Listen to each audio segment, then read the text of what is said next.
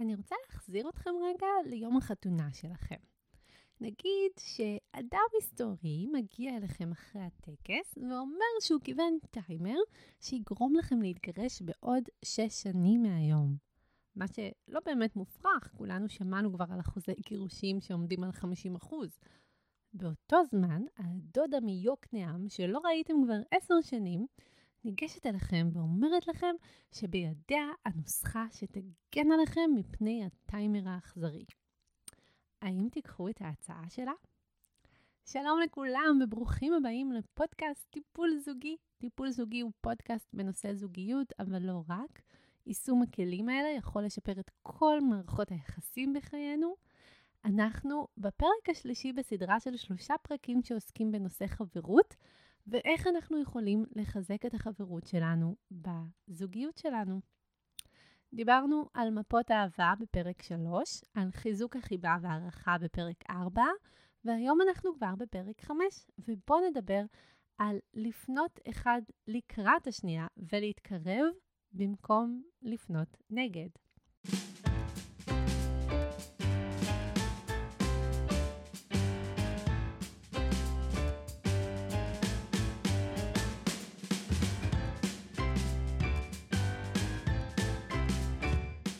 אז אני מקווה מאוד שכן הייתם בוחרים לקחת את הנוסחה של הדודה מיוקנעם, ואני מקווה מאוד שתקשיבו לפרק הזה. בואו אני אפרט בפניכם בדיוק את הנוסחה הזאת, לכל מי מאיתנו שאין לו דודה מיוקנעם.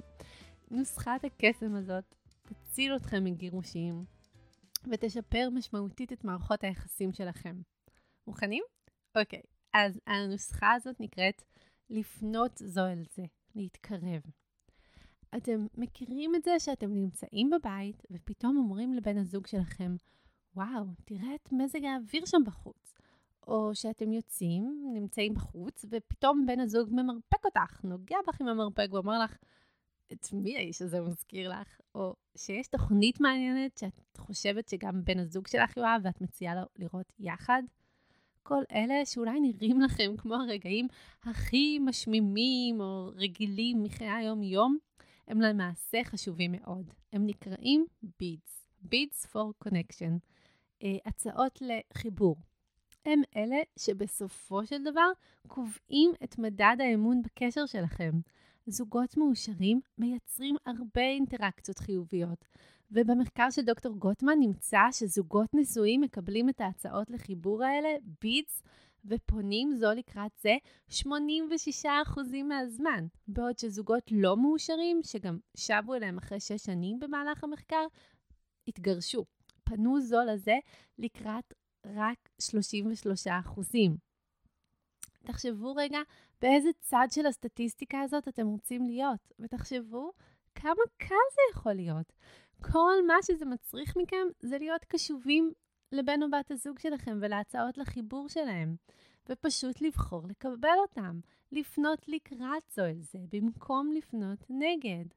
בעצם בכל פעם שבן הזוג שלי זורק איזושהי אמירה לאוויר, היא לא לאוויר, היא אליי. הוא זקוק לקרבה שלי, לתחושת חיבור איתי. ובכל פעם שהצעה לחיבור כזו נזרקת לאוויר, בעצם עומדות בפניי שלוש אפשרויות. האפשרות הראשונה שלי היא לקבל את ההצעה שלו לחיבור, וזה אומר שאם למשל הוא אומר לי, וואו, תראי איזה מזג האוויר, אני יכולה פשוט להנהן ולומר, כן, זהו, זה כל מה שזה מצריך כדי לקבל את ההצעה שלו. כמובן שאני יכולה גם לקבל בדרגות שונות, למשל, קבלה נלהבת יותר תהיה אם אני אגיד לו, כן, וואו, זה מזכיר את היום הזה שהיינו ביפן והיה כזה מזג אוויר בדיוק. האפשרות השנייה שלי תהיה להתעלם. והרבה פעמים אנחנו מתעלמים זו מזה, לא בכוונת זדון, אלא אנחנו פשוט לא מבחינים בהצעה לחיבור שנזרקת אלינו. אחת הסיבות שזה קורה נובעת מכך שאנחנו עם הראש במסכים. טכנולוגיה הפכה להיות מקור ללחץ גדול בזוגיות, וכן, צריך להיות מודעים לזה. האפשרות השלישית שלי היא לפנות נגד. וזה אומר להגיד לו משהו כמו, שקט, שקט, שקט, אני עסוקה עכשיו, אל תפריע לי עם השטויות שלך, או למה נראה לך שזה מעניין אותי בכלל. כשאמרתי שהאינטראקציות האלה הן אלה שקובעות את מידת האמון שיש בינינו בקשר, זה בגלל שכשאני מתעלמת, אה, ודוחה את ההצעות לחיבור מצד בן הזוג שלי, לעתים קרובות הוא יפסיק לפנות אליי. ייווצר בינינו ריחוק רגשי, אנחנו פחות נשתף זו את זה, פחות נסמוך אחד על השנייה, וככה האמון ירד. באופן מפתיע, המחקר מצא שאין קורלציה גבוהה בין חוסר אמון ובגידות. היינו מצפים שהם יהיו קשורים זו לזה. כדי שתתרחש בגידה, דבר נוסף צריך לקרות. אני צריכה להתחיל בהשוואות שליליות. השלב, השוואות שליליות כמו, אני יכולה להשיג מישהו הרבה יותר טוב, למה אני צריכה את כל השליליות הזאת סביבי כל הזמן? יהיה עדיף לי הרבה יותר במקום אחר, מישהו אחר. רובנו מפספסים הרבה מההצעות לחיבור האלה, ולכן צריך להיות מודעים לכך כדי שנוכל קודם כל להבחין בהם. דרך טובה לזכור, לשים לב אליהם, זה פשוט להבין את החשיבות שלהן ולהבין שהשכבה העליונה, המילים, הטקסט, היא רק השכבה העליונה. והשכבה התחתונה, הסאבטקסט, היא החשובה, והיא זו שיוצרת את החיבור, את האינטימיות ואת תחושת הקרבה בינינו. ואני רוצה לעזור לכם להקשיב לבקשה, לצורך או הרצון, לחלום, לסאבטקסט, מתחת לטקסט. אני יודעת שיכול להיות שלי יש מיומנות קצת יותר גבוהה מזה, פשוט כי זו העבודה שלי. 90% ממה שאני עושה בקליניקה זה להקשיב למסרים שאנשים אומרים לי מתחת למילים ומעבר להן. אבל אני מבטיחה שאם תתאמנו, גם לכם זה יעשה קל יותר. ואני חושבת שכשאנחנו מבינים שהמילים והמשפטים המכוונים לעברנו, הם לא סתם, הם הצצה לרצון של בני הזוג שלנו, וכל מה שאנחנו צריכים לעשות כדי למלא להם את הרצון הזה, זה פשוט להגיב. זה הופך את כל מלאכת הזוגיות למשהו הרבה יותר פשוט. אז למשל, אני אתן לכם כמה דוגמאות לאיך להבין את הסאבטקסט. אה, כמובן שכל משפט הוא אינדיבידואלי, וזה רק הצעה. אבל למשל, משפט כמו איך אני נראית, או איך הג'ינס הזה נראה עליי, הסאבטקסט הוא שים לב לאיך שאני נראית. אה, משפט כמו קיבלתי העלאה. הסאבטקסט יהיה תחגוג ותציין איתי את ההצלחות שלי. אה, משפט כמו, רוצה שנזמין את המשפחה שלך לארוחת ערב? זה, בוא ניזום יחד וניצור חיבור משפחתי. לא תאמין מה קרה עכשיו. יכול להעיד על רצון לשוחח, אני זקוקה להקשבה שלך. אה, משפט כמו, איך היה היום שלך? רצון להתקרב ולדעת יותר. היה לי יום ממש קשה היום, איזו ישיבה נוראית. הסאבטקסט של זה יכול להיות, תעזור לי להירגע. משפט כמו, אמא שלי רוצה שנבוא אליה בשבת, אבל לך יש חזרה. יכול להעיד על, בוא תעזור לי לחשוב יחד איך מגיעים לפתרון. בוא להתקרבל איתי, תראה לי שאתה אוהב אותי. בוא נבשל יחד, או בוא נשחק יחד. יכול להעיד על, בוא נתקרב בזמן איכות משותף. Uh, עכשיו שאתם מכירים את המונח Beats for Connection, הצעות לחיבור, זו הזדמנות שלכם לצאת ולחפש אותן כמה שיותר בקשר שלכם, ולבחור לקבל אותם ולהתקרב. לפנות לקראת להתקרב מתחיל בתשומת לב. שימו לב להצעות לחיבור שמכוונות אליכם ופיתחו את הדלת כדי לקבל אותם. הגיבו, עננו, עשו פרצוף מצחיק. כל דבר שיסמן לבני הזוג שלכם. אני כאן ואני מקשיבה.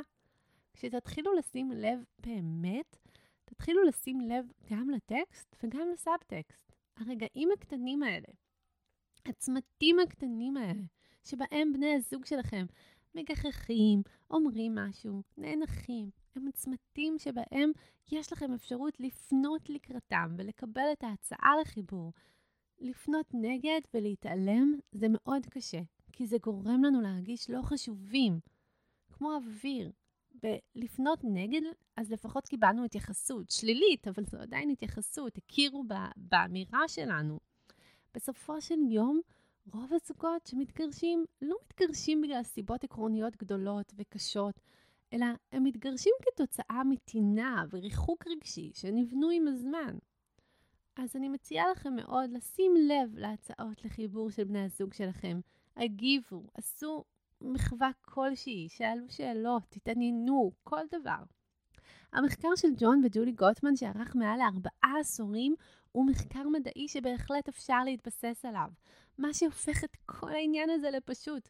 תחשבו על זה, מעולם לא היה פשוט כל כך ליצור מערכת יחסים טובה יותר, בריאה, מוצלחת, מוצלחת שמושתתת על אמון ומלאת אהבה. כמה קל זה לדעת שמשהו פשוט כל כך, כמו לשים לב לאמירות ולמחוות של בני הזוג שלנו ולהתייחס אליהם, הוכח מדעית כמשפר מערכות יחסים.